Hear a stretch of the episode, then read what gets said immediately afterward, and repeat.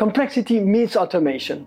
Welcome to CurrencyCast Expert Edition with a focus on the meat industry. My name is Agustin Mackinlay. I'm the financial writer at Kantox and your host. Today we have a special guest, Ben Santos, currency management specialist at Kantox. We're going to discuss the ins and outs of currency management in the meat industry and how currency management automation can help CFOs and treasurers deal with the challenges of currency management in these times of predictable unpredictability. Ben, could you start by describing what your role is at Kantox? Of course. So yeah, thanks, Mac. Thanks for having me on your podcast. So my role at Kantox is to work with different companies across the meat industry, producers, wholesalers, traders, processors, retailers, to help them identify the different currency risks that they're facing and the challenges that come with managing those risks, to then offer them one single software solution to deal with all of those risks and challenges to make their lives easier.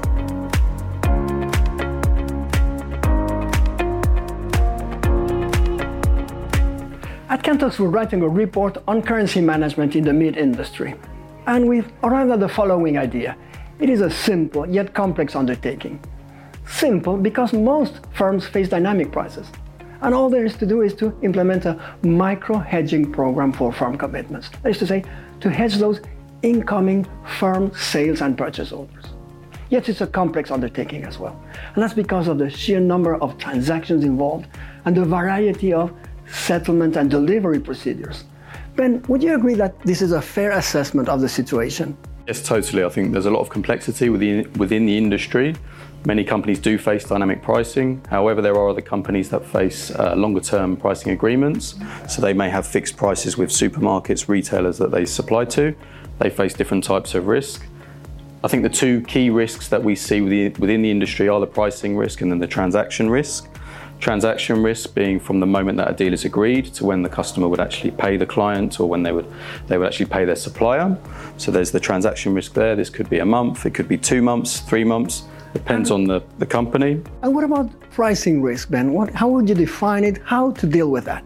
So pricing risk is the risk that you offer a price to your clients, say today, but then they don't actually decide about the deal until next week. Right. Obviously, in the interim, the market could move in your favor or against you. So the price that you actually agree with your client could be way out of line with where the exchange rates are at that moment in time. So that's the pricing risk, is that the business is not updating their price in line with the FX rate frequently enough. All right. Well, given that complexity that you just described, I take it that there must be a lot of manually executed tasks that must be carried out by members of the finance team. Is that right? Exactly that. As you say, there's many manual processes from the moment a company is actually pricing in a foreign currency. Where do they get that exchange rate from? Are they going onto Bloomberg? They then manually keying that into their system. So this is the rate that they're going to be using in their prices. So where does that come from? How do they update that? Typically a lot of manual processes there. Then once there's actually exposure being generated, so a purchase order, a sales order, how are they collecting that from their system? How are they processing that? How are they then deciding what they need to hedge? So typically many manual processes here. Then on the execution side, how are they doing that? Are they calling up their banks to get the best rate? Are they going onto an online platform, again, to get the best rate? So how do they actually execute? And then after that, we have hedge accounting, swaps, reporting, many manual processes here as well. All right, if I understand you correctly, so these administrative tasks and manually executed tasks are present throughout the FX workflow, throughout the three phases, right? The pre-trade phase, the trade phase itself, and the post-trade phase, is that right? Exactly that, yeah. And obviously these take a lot of time. There's a cost element as well. Spreadsheet risk, typically we see huge spreadsheets trying to calculate currency risk. So there's many manual processes that we can help to automate. The more manual processes, the more risk. Obviously, manual processes mean delays, and this can create currency risk as well. So let us take stock of what we've learned so far in our conversations with Ben Santos on currency management in the meat industry. The way I see it, companies face four main challenges. One, they need to improve pricing. Two, they quite obviously need to remove currency risk. Three, they would need to improve traceability. Four, well, they need to find ways to ease that administrative burden. Ben, is there a way companies can handle these challenges simultaneously? Yes, of course. So that's why we're here today. Currency management automation can help solve all of these challenges for clients with one single piece of software. All right, let's start with pricing. Pricing is such an important issue given the relatively thin profit margins in the meat industry. How can currency management automation solutions improve pricing? So one of the ways that it can help is by providing real-time rates into our client system to enable them to, with their commercial team, to be using an accurate FX rate when they're determining their prices. This can be sent via API connection. It can either be the spot rate or it could be the forward rate to ensure that the rates that they're using are, as I say, as accurate as possible. We take a data-driven approach so that the rate would be updated based on any significant change in the market. So instead of the rate going in, say, 8 a.m. every morning, it would actually be updated whenever there is that significant change. That could mean that within the same day, there could be 2-3 updates. However, it could also mean that for a few days that the rate that's being used in the pricing is staying the same if there's not much volatility in the market. So it's really about giving those commercial teams accurate prices, accurate FX rates they're using for their prices. Right, that would include also, I guess, markups, right? But it's not a risk that markups could be excessive, thereby hurting the competitive position of the companies. Exactly that. As you say, it's important that the markups are as low as possible, specifically in the meat industry with low profit margins. By sending the forward rate, that's one of the ways that the markups can be reduced, and also this data-driven approach in terms of actually updating the FX rates being used in pricing based on what's happening in the market rather than this time-based approach that we typically see. Again, there's less of a need for markup, so they can be reduced to help with the competitive. All right, that's really quite impressive, but is that system easily scalable?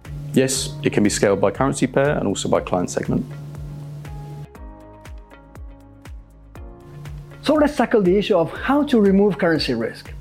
The fact that many companies or most companies in the meat industry face dynamic prices means, Ben, that they are going to implement a micro-hedging program for firm commitments. That's right. So a micro-hedging program for firm commitments would mean receiving purchase orders, sales orders into the technology in real time from the company's ERP or whichever system they're using. And then the technology looks to protect that rate for them based on the hedging rules which they've decided. So it receives that exposure and then protects it for them, monitors the market. So it's actually using that data as it comes in to reduce the risk.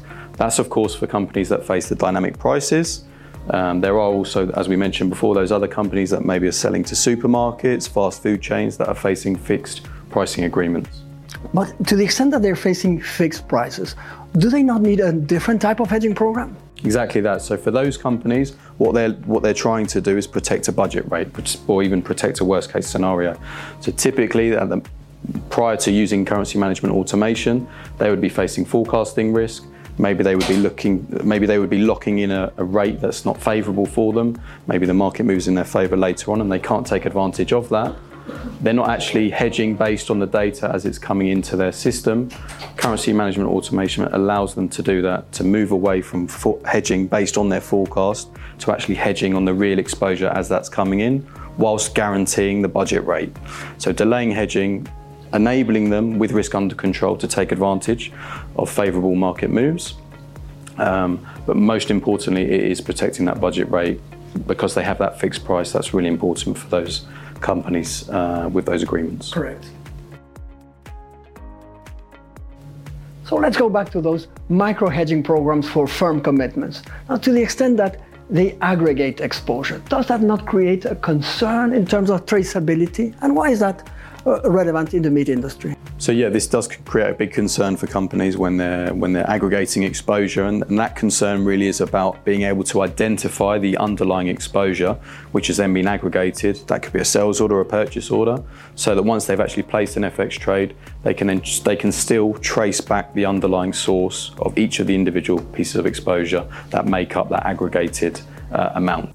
Right, and why is that so important in terms of currency management in the meat industry? So in an industry where you're actually shipping around physical goods around the globe, with the supply chain issues, shipping delays, being able to trace back an individual consignment that's being shipped around that maybe is being delayed is really important to then be able to take the correct or appropriate action to deal with that, which could be a swap, for example. So they need to be able to identify the specific purchase which has been delayed and needs to be dealt with. There remains one last topic to discuss. Having removed currency risk thanks to automated hedging programs, what can firms expect? So the next issue really for firms once they have the risk under control is to take advantage of embracing foreign currencies. Embracing currencies, that's interesting. How can you define it? So this is speaking the language of your suppliers and of your clients. So this would mean buying from your suppliers in their local currency and then selling to your clients in their local currency. There's a number of benefits of doing this. For example, with your suppliers, if you're buying in their local currency, instead of them using a markup to protect themselves from the currency risk, by pricing in their local currency, they will then be able to offer you their products or their services at a lower price in real terms because of the lack of currency risk for them. That's on the supply side. For you, when you're selling to your customers are likely to be able to want to, or may even be interested in paying slightly more to not face the currency risk in real terms by paying in their local currency. So really working in local currencies is the key benefit of having the risk under control with currency management automation. In conclusion, we have discussed a number of topics in terms of managing currency risk in the meat industry, and that includes pricing, removing currency risk, traceability, and of course, trying to remove that burden of manually executed tasks. All of that is made possible thanks to currency management automation solutions. Indeed, and on top of that really is then embracing currencies and the benefits this brings for companies as well. All right, Ben, thanks a lot and see you next time. Thanks for having me, and yeah, see you next time.